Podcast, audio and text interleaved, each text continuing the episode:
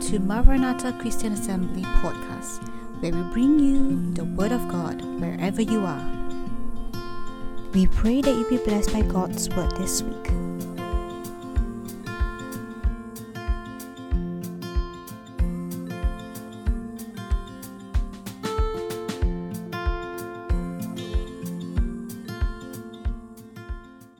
The message for today is from fear to faith.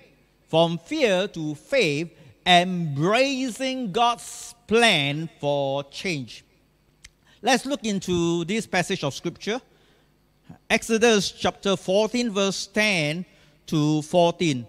As Pharaoh approached the Israelite, as Pharaoh approached, the Israelite looked up, and there were the Egyptians marching after them. They were terrified and cried out to the Lord. They say to Moses, Was it because there were no grave in Egypt that you brought us to the desert to die? What have you done to us by bringing us out of Egypt? Didn't we say to you in Egypt, Leave us alone? Let us serve the Egyptians. It would have been better for us to serve the Egyptian than to die in the desert. Moses answered the people, Do not be afraid. Stand firm, and you will see the deliverance the Lord will bring you today. The Egyptians you see today, you will never see again. The Lord will fight to you. You only need to be still. Let's pray. Let's pray. Father, we thank you again for your passage of scripture. We invite you into this place right now. Father, I pray that you hide me behind the cross as I deliver your word. May your word go forth in power. May it bless your people. May it encourage them to live the life that you want them to live. In Jesus' name we pray.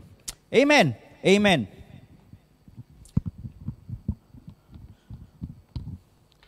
We know the background of this story.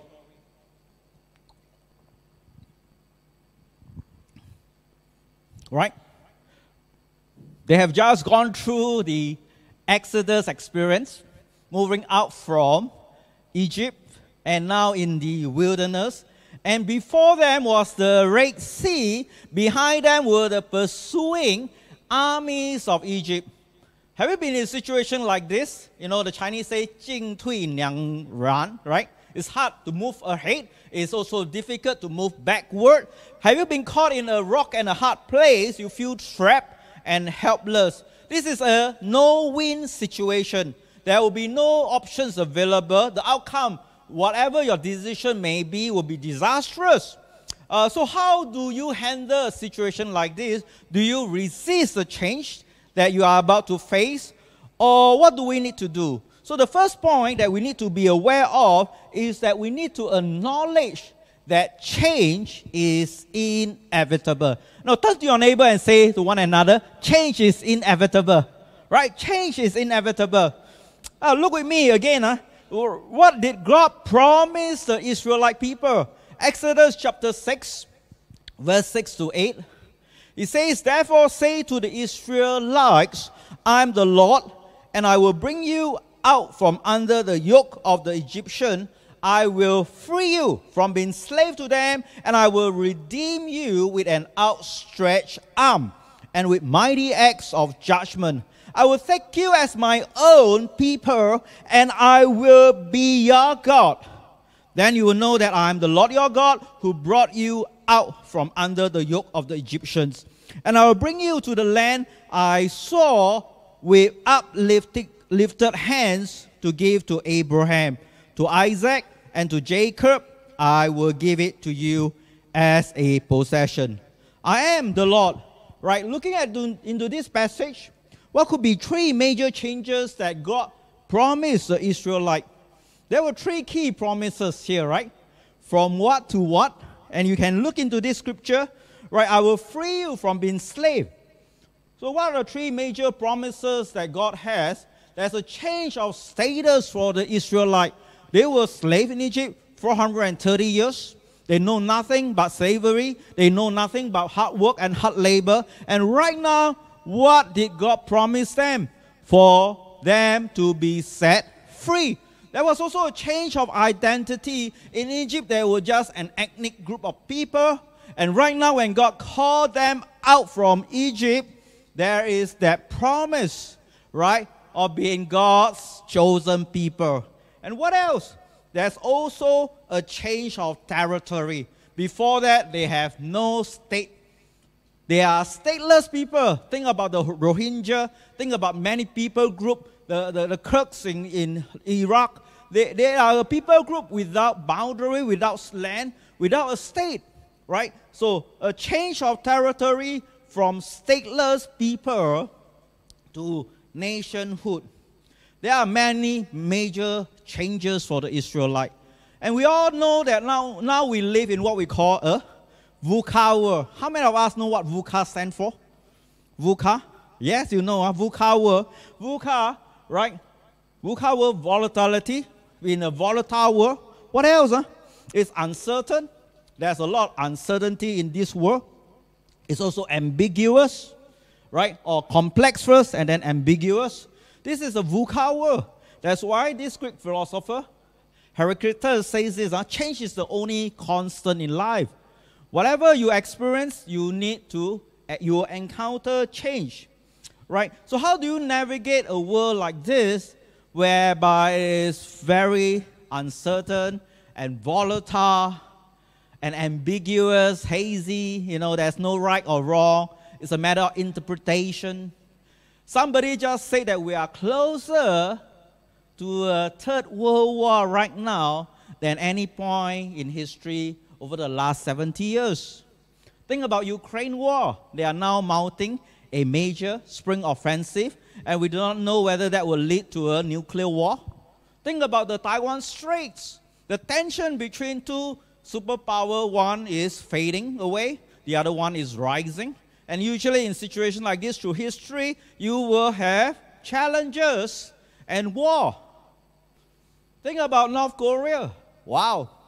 Another big situation, right? Could he make that decision to push that button? We wouldn't know, right? It's a VUCA world. And how do you navigate a VUCA world? Yes, there are many things that's beyond our sphere of control and influence, like what happens, huh? geopolitics, the economy. Those are beyond our control. What we need to to act on will be then work, acting on the area. My apology. I better don't step on here, else I will. uh, it's okay, huh? My apology, church. I just spilled water onto your. it's okay. I think it's okay. Right? Uh, right. So, how do you navigate the VUCA world? It's challenging. It's challenging. And uh, if you are in business or you are in the corporate world, then what do you need to pay attention to? Yes, the world is volatile. Uh, then what does it mean for me if I'm an executive working in a company directing teams? If I'm a business leader, then what does it mean for me uh, to lead the business? So then we look into how do we navigate the VUCA world. It's like sailing in a stormy sea or ocean, right? And when the storm comes, what do you need to do? You may at certain time need to put forth your anchor and ride out the storm. Right? When you look at the VUCA world, when it's volatile, what is needed is then what could be my vision? How do I look into beyond the daily grind of what I do on the day to day basis? Right? What could be my core purpose in life? Vision. Vision. So instead of volatility, we look into vision.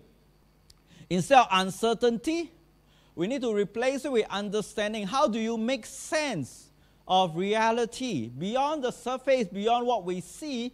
What, how can we understand deeper changes?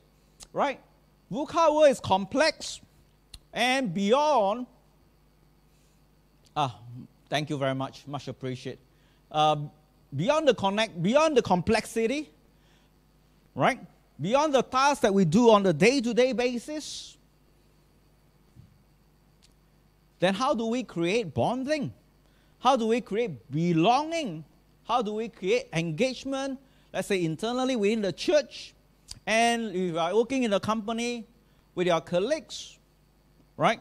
And also looking at ambiguity because it's hazy, there's no right and wrong.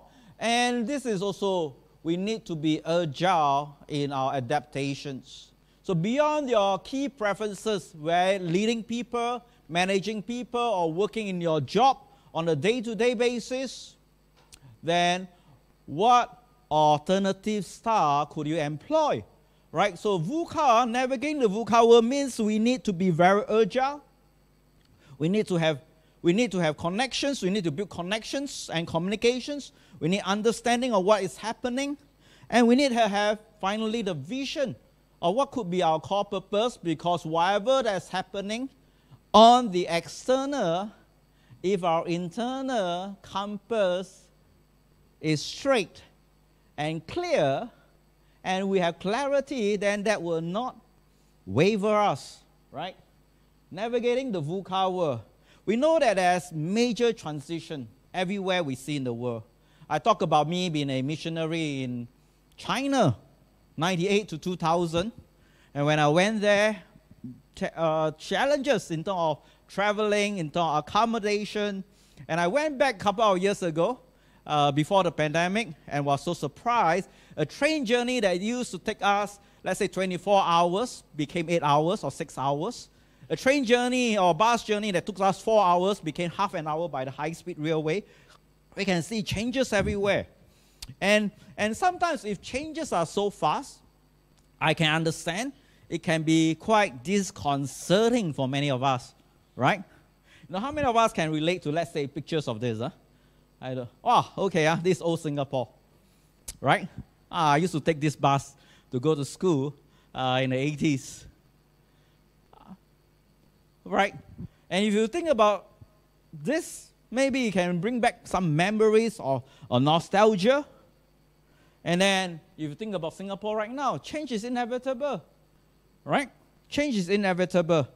And uh, of course, for people, and sometimes it is, it, we can see as well that there are major changes. Huh? If you look at some of this landmark here, National Theatre.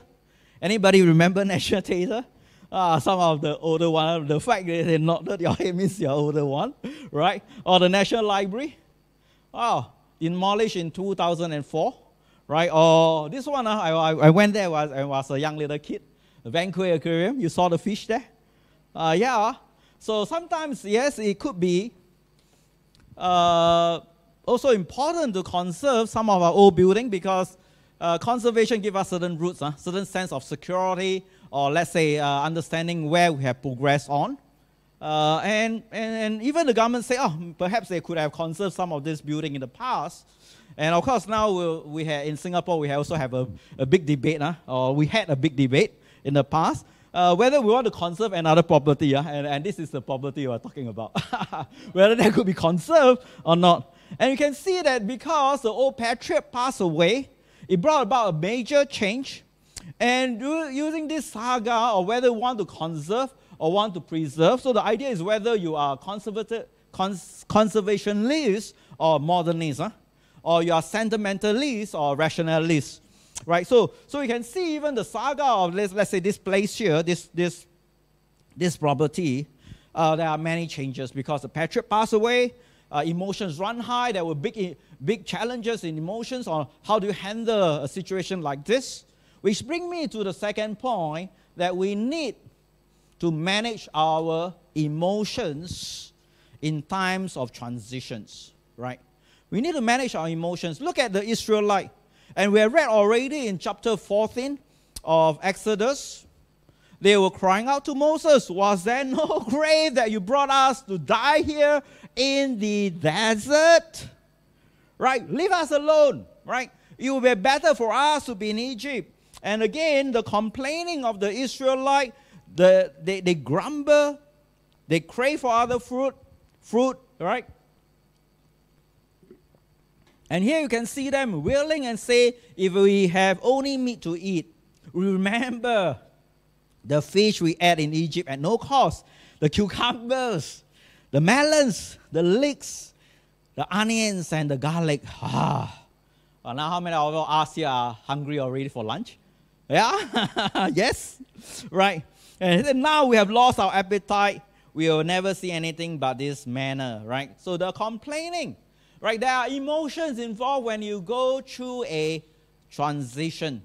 And in point of transition, when you are going through changes, it is like, you know, if you, are, if you want to walk, for example, walking, like I'm, I'm now walking in a way, and if I'm walking, I'm moving from point A to point B, and in the point of transition, I have to lift up one foot, right?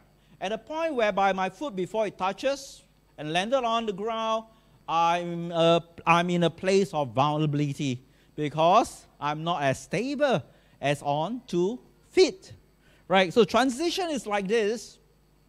We need to be aware of the emotions we have, especially in transition and in change. If I were to ask you, what could be your definition of change? Right? What could be your definition of change? How will you define change? And change is this, huh? Change is about moving from state A to state B through a transition process, transitional process, right? Right. So change. This is change. Moving from A to B. You know, reflect back on your own life. How many transition have you gone through, right? From baby uh, to a child to a teenage years. What else? Uh, to the point of a young working adult, to the point of marriage and starting a family, to a point of working and being productive in your work, to a point of, for, for some of us, maybe uh, we are slowing down, retiring, right? And uh, this is also the state, if you look into a person's life cycle, and in business world, uh, the product life cycle transition or the organizational life cycle, right? So a sales life cycle is something like this. Uh. There is the stage of introduction of this product or the company. Then there's a stage of growth and then maturity.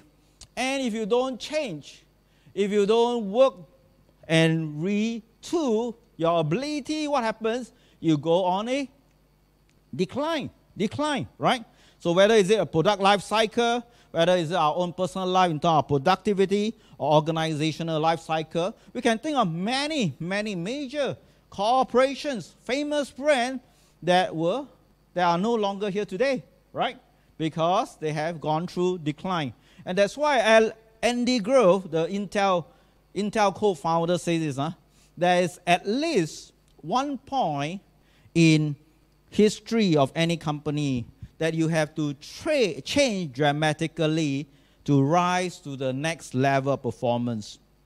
Miss that moment and you start to decline, right? So some companies are better than in reinventing themselves so that they move on to the next level of performance.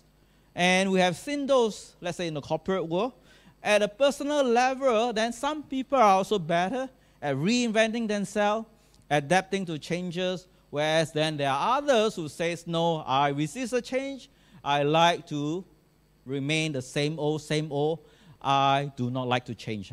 If I were to ask each of us here, how many of us like change?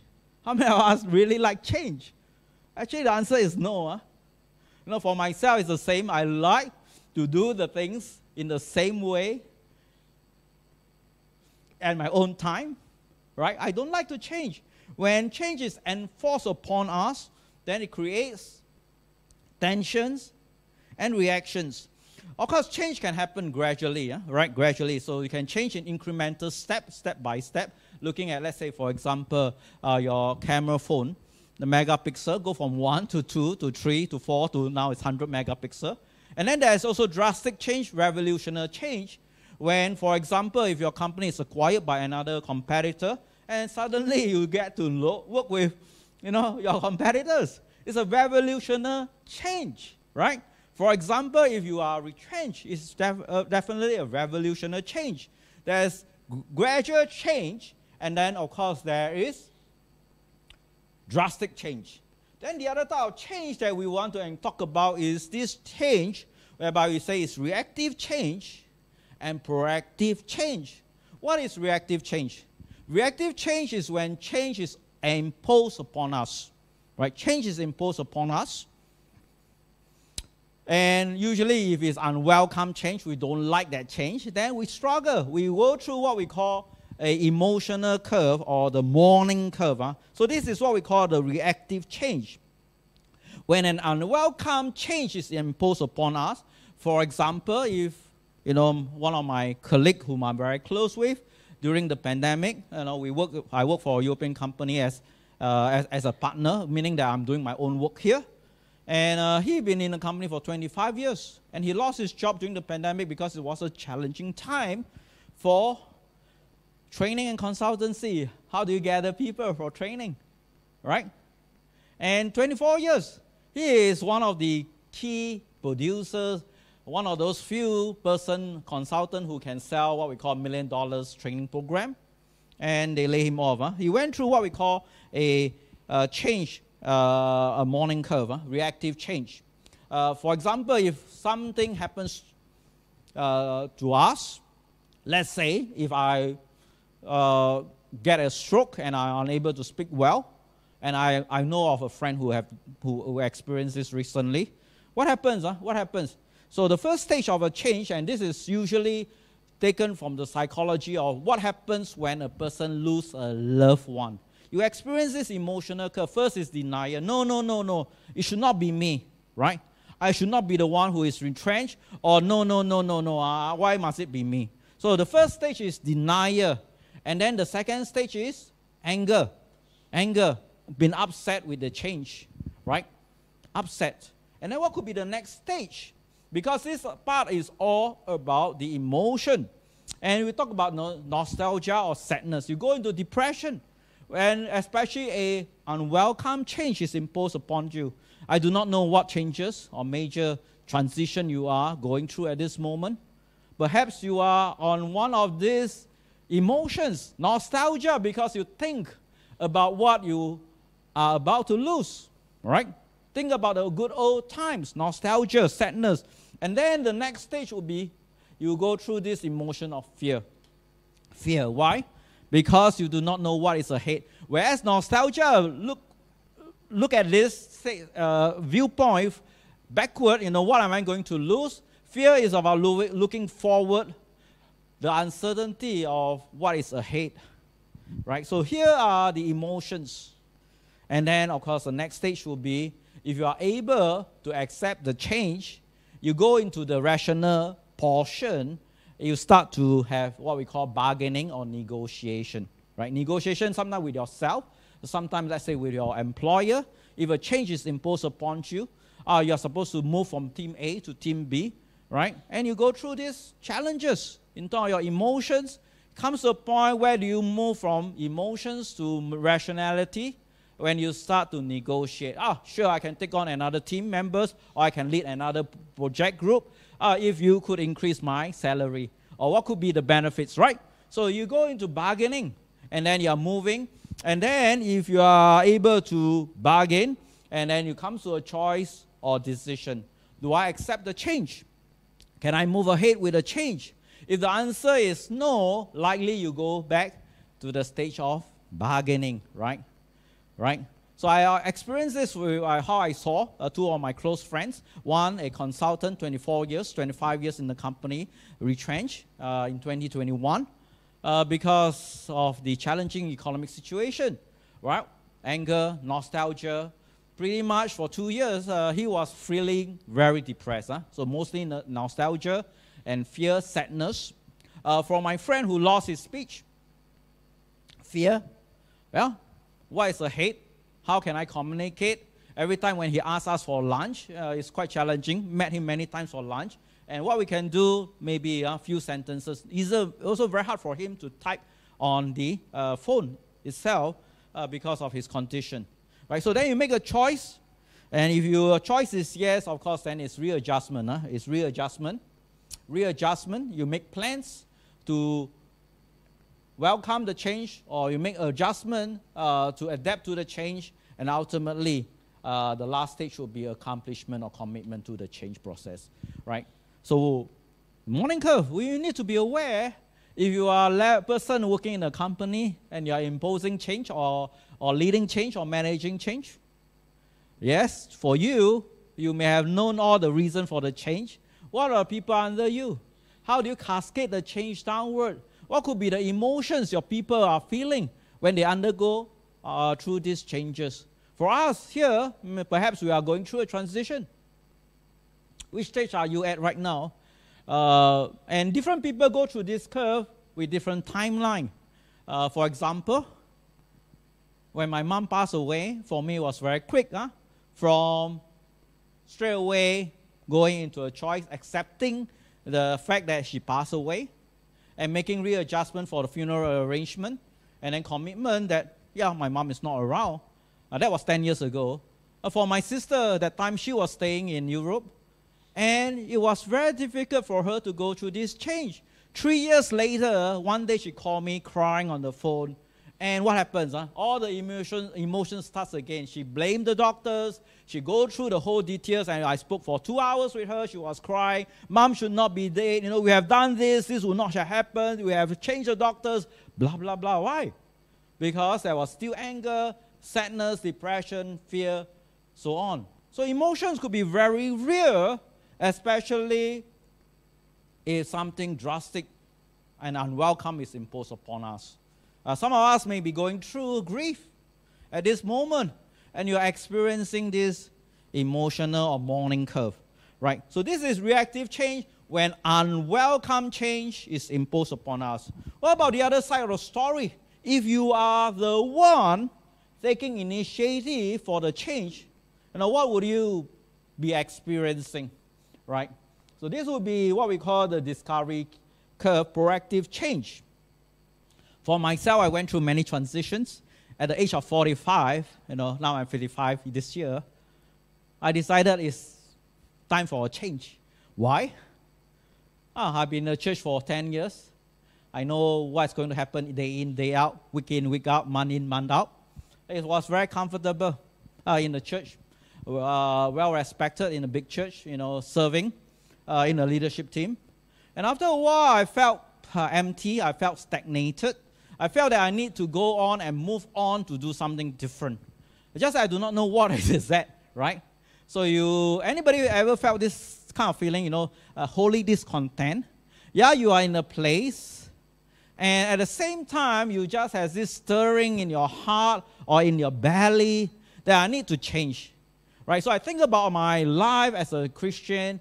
Uh, I used to take risks. I travel everywhere. I do a lot of different things. And then over 10 years as a pastor in a church, oh, it's very comfortable. It's a very sanitized place. Who are the people that I minister to? Christians. And over 10 years as a pastor, I have zero non Christian friends. I came to a realization one day that, ah, is this all about Christian life?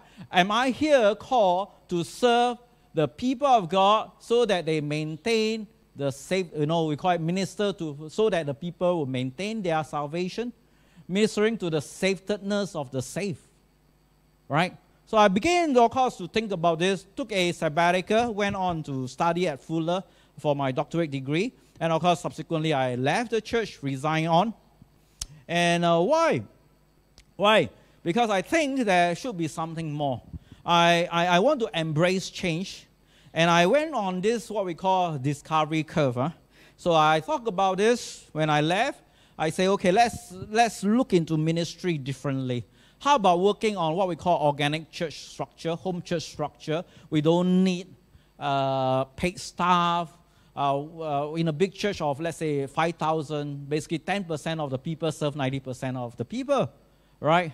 You know, people come in, walk out. People are craving for, for, for community, authentic relationship. Uh, and, and what could be something that we should focus on as a church? It's about building a community, building life together, living life together. And in a church setting, well, yeah, of course, you have always a lot of people walking in for Sunday or walking out. Uh, yes, that they did their minimum uh, Christian uh, duties, and I'm thankful for that. I'm not complaining about that. Just that for me, for me, I find that there should be something more. I talk to young adults, they say, Pastor, you know, why, why am I not in church on Sunday? Uh, yes, I've been listening to thousands of sermons, and it would be more fruitful for me if I were to gather a group of my friends. You know, they are at a stage whereby they have young children, go for a picnic, you know, enjoy uh, the companionship of one another. Maybe somebody open up the word, share a, a, scripture, and then we have good learning and sharing rather than in a service like what I'm doing now. One way, one way. Right, so I want to build a relationship, then it has to be two way. So I went into, let's say, for example, looking into organic church. And being an organic church or home church, we have no building to maintain, we have no staff to pay. Uh, and the idea is also plurality of leadership. Everybody is self sufficient, self supporting, bi-vocational ministry, which means I need to find a job, which means I need to be productive and contribute. And this is also where I think that I could be an impact uh, in the world, in the marketplace, right? Talk to my mentor uh, and then discuss this. What could be my strength? What could be my ability? And then, okay, Kieran, you know, how about this? Maybe you could do a consultancy work trainer. And uh, so, okay, uh, make connections. So my mentor helped me to make connection with somebody who then make connection with somebody who then make connection with somebody. To cut the story short, then I uh, became a partner uh, with a European consultancy company. Right. So what does it mean to be a partner? Uh, here I, am running the business.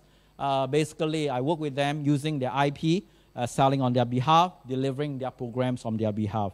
Right. So I thought, okay, this could be a very nice fit.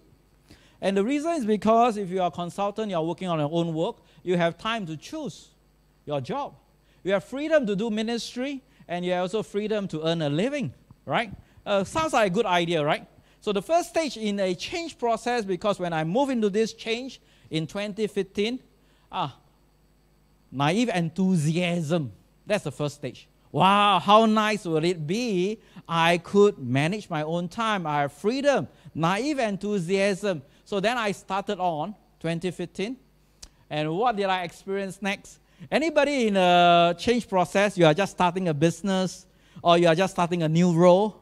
Ah, the next stage is this. Ah, rude awakening. Wow, it's not as easy as you think it is. It was a shock for me because apart from delivering program, I need to sell the program. And for the first eight months, I sold zero. I have no income, right? Because my own work, rude awakening. And it was like so challenging. You know, I talked to my mentor who was helping me. Uh, I have two mentors. One is spiritual mentor, and the other one is the work mentor, which is this guy who was retrenched. Now he's of course a, a close working uh, partner as well. Rude awakening. You cannot overcome your rude awakening. It was so shocking. And the next stage is doubt. Can I make it? Am I called to do this work? And I distinctly remember talking to my mentor. I think the most I can give myself is two years. If not, then maybe I need to apply and work in the church as a pastor again, right? right. Doubt. You cannot overcome your doubt, you give up, and then you short circuit your discovery curve, your change initiative. Right? So my the other mentor, business mentor, was saying, Kieran, what could be so small, low hanging fruits? Right? And then this is where after eight months, I got invited by a, a Finnish company uh, to give a pitch, and then they accepted my proposal, did a leadership program for their senior management, and also uh, leadership training in Singapore, in, in Tianjin. And then this is what we call second win, because there was a small little success. The small little success, the low-hanging fruits, you know, helps me and propel me with a second win to move ahead. And what is next if you get a second win? Of course, with the second win, if you continue on on that trajectory, the next part will be hope. You gain more confidence in what you are doing, right? I can share many examples whereby, you know, pitching to people not speaking the right language, HR director, business leader, C-suite level, and they can be very curt in the business world. They have tell me, Kieran, I heard that story. You have 20 minutes to present. If you have nothing else, you know, please don't waste our time. I heard things like this uh, right at my face as well, right? So you go through this discovery curve, right? If you go, you get hope. You have the second win, you have hope, and of course the last stage will be achievement, right? So I've gone through uh, two years, let's say transitional process, uh, doing my studies, and then the last eight years uh, working in this organization, achievement. right? So persevere through. Of course, for me, I experienced, let's say, a good outcome. I know that not every change initiative uh, finally have a good outcome, right? So look at the world, let's say major, major, uh, let's say merger and acquisitions. And studies have shown that you know, less than one third of them actually succeed, right? So perhaps you are starting something, you need to be aware of the discovery curve. Maybe you are thinking of changing your job, yeah, or you have changed your job and you are probably in a uh, situation like this. And for my own personal experience, because I felt stagnated, stagnated and through, let's say, my experience of going through this change process, which leads me to a third point, is that we need to embrace change. And why? Because change is an opportunity for our own personal growth. If you want to grow, we need to change. We need to embrace change. There's no two way about it. Change is the constant, right? If you need to grow, right, you need to change. And I can see that for my process, the life that I've gone through, the experience I had, if I had been a pastor, right, I may be doing the same old, same old. Yes, I may have grown in other areas. And right now, as a consultant working in the business world, working with colleagues who were actually high up, top notch level leaders, running organizations of the thousands of thousands, it's an experience I will not get it as a pastor, right? So change helps me to grow, let's say, in my leadership capacity and ability. Change helps me also in my own personal life. In the past, uh, I'm quite directive. In the past, I could tell people off quite easily. I don't consider because what I consider is more task focused. Uh, over the years, yes, you know, going through the process of change, I see myself change. Uh, fortunately, I think uh, for myself for the better not for the worse. Right, change, embrace change. Look at the Israelite, right? Moses answered them, right? Stand firm. As they go through this transitional process, the Egyptian that you see today, you will see no more. I do not know what could be your Egypt in your life, right? I do not know what kind of obstacles you are facing. The Egyptian that you see today, you will see no more when you embrace change so that you can grow, right? You can see in Deuteronomy chapter 26, the Lord brought us out of Egypt with a mighty hand and an outstretched arm. With great terror and with signs of wonder, he brought us to this place to give us a land, a land flowing with milk and honey, right? The promised land from a stateless people to nationhood. And you can see also in Joshua, every place that your foot set forth, right? God saying to Joshua, Your territory will extend from the desert of Lebanon and from the great river, the Euphrates, or the Hittites' country to the Mediterranean Sea in the west. No one will be able to stand against you all the days of your life as I was with Moses. So I will be with you. I will never leave you nor forsake you. Wow, when we go through change and challenges. Those are great word of comfort and assurance that the Lord has for us. We can rely on Him. We can trust in Him that He never leave us. He never, never forsake us. Whatever the challenges that you are facing, God is with us. Right? Change. Change. We know all the great Bible character, they grow through change. Abraham make major changes, initiative he left the land of uh, the Chaldeans and he moved to Canaan, right? Major changes. Mo, uh, Joseph, a change imposed upon him most of the time. It was not his doing. He didn't want that change. Right? Change was imposed on him, reactive change. I believe he went through the emotional curve, the mourning curve, multiple times. Right? You look at Moses, the story, right? Moses' life can be divided into 40, 40, and 40, 120 years right? 40, 40, and 40. 40 years in the palace, 40 years in the wilderness, 40 years, right? Learning, learning, in, in, in and then 40 years in the wilderness with the, Egypt, with, with the Israelite. Uh, Paul himself, major changes. And because of Paul, acceptance and embracing of the change upon him, his conversion experience, we have the New Testament, much of the New Testament. Major Bible characters.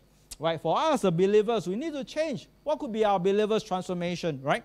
So we read these scriptures, and we all we unveil faces, looking as in a mirror, and the glory of the Lord are being transformed into the same image from glory to glory, just as from the Lord, right? Or the Spirit. So there's justifications, then there is sanctification and glorification, change. God is always doing a new thing. Huh? God is always doing a new thing, right? Have you not perceived it? I'm making a way in the wilderness and stream in the wasteland, right? Isaiah 43. Isaiah 43, right? So change, change, change help us. I want to just close quickly with this story of Pastor Daya. Now, I was there just two weeks ago after doing my training for the corporations. And then I say, okay, let's extend because uh, this is a pastor that we worked with in my previous church for many years. And and uh, uh, I say, okay, let's let, let me visit him uh, after more than 12 years of not going there. We, are, we have always still been in contact. Right? So this Pastor Daya and his wife, Mala, and the granddaughter. Uh, right. So I visited him after 12 years. He went through major changes. Uh, in the past, when we worked with him, he has a uh, orphanage of 100 over children after the tsunami of 2004 in Sri Lanka. And if some of us may be aware of what's happening in Sri Lanka, the economic crisis, inflation at 70 to 80 percent. Right? Each vehicle, your petrol, 30 liters per week, no more. Right? Electricity price, four times previously before the pandemic. Now they are going through the IMF uh, uh, package. Uh, they have to keep to certain, let's say, uh, uh, physical, uh, what I call that, reg- regulations. tax increase three times, four times. So everybody is paying high taxes. A lot of people are trying to leave Sri Lanka. I've been working with him, right, in a way. He went through major changes in his life. used to have the orphanage, great ministry, converting a lot of people, and of course, then you get the attacks from the enemy. So from 2012 to 2016, he was on the Sri Lanka national newspaper. Why? Accusation against him of raping the children or abusing the children. All these were trump up charges by the media because of religious opposition from another major religion there. Right? And he went through, he shared with me that during those times he was under depressions because they took away all the children uh, he was under surveillance. He cannot dare to go out because he was afraid that people would beat him up. Over four years. Can you imagine? He lost in many areas of their ministry. He's unable to go out. Even his closest friend, some of them may even doubt him. He said, Yeah, this thing could happen because it's all widely reported in the media. Finally, after four and a half years, all the government investigation, interviewing all the children, you know, the charges going through the court process, and they found no charges, right? So finally, what is the charges? Huh? The, the judge, the, the lawyer say, what, what is your charges? You cannot put a person under four and a half years without a charge. Without a charge. So what is your charge? And ultimately, he was released without a charge because they were all trump up charges. Uh, when I met with him again after 12 years, uh, was quite emotional because I, I realized the extent of what he went through. Some changes, uh, changes imposed upon us. Sometimes we do not have all the answers of changes. Like what happens? Yes, his ministry is taken away. Yes, now he's doing different ministry. He's still faithfully, yeah, uh, faithfully building the church. And what we can say is that through thick and thin, through tough times, through good times, the Lord is with us. As he was with Pastor Daya through all the difficult circumstances, I believe as you go through changes, as what he has experienced, God is with us. That's why we look into today's message, and I'll close, huh? right? Uh, from fear to faith, and embracing, embracing God's plan for change. Acknowledge that change is inevitable. Uh, when we are going through transition, we need to manage our emotions in time transitions. And we need to embrace change because change really helps us uh, to grow.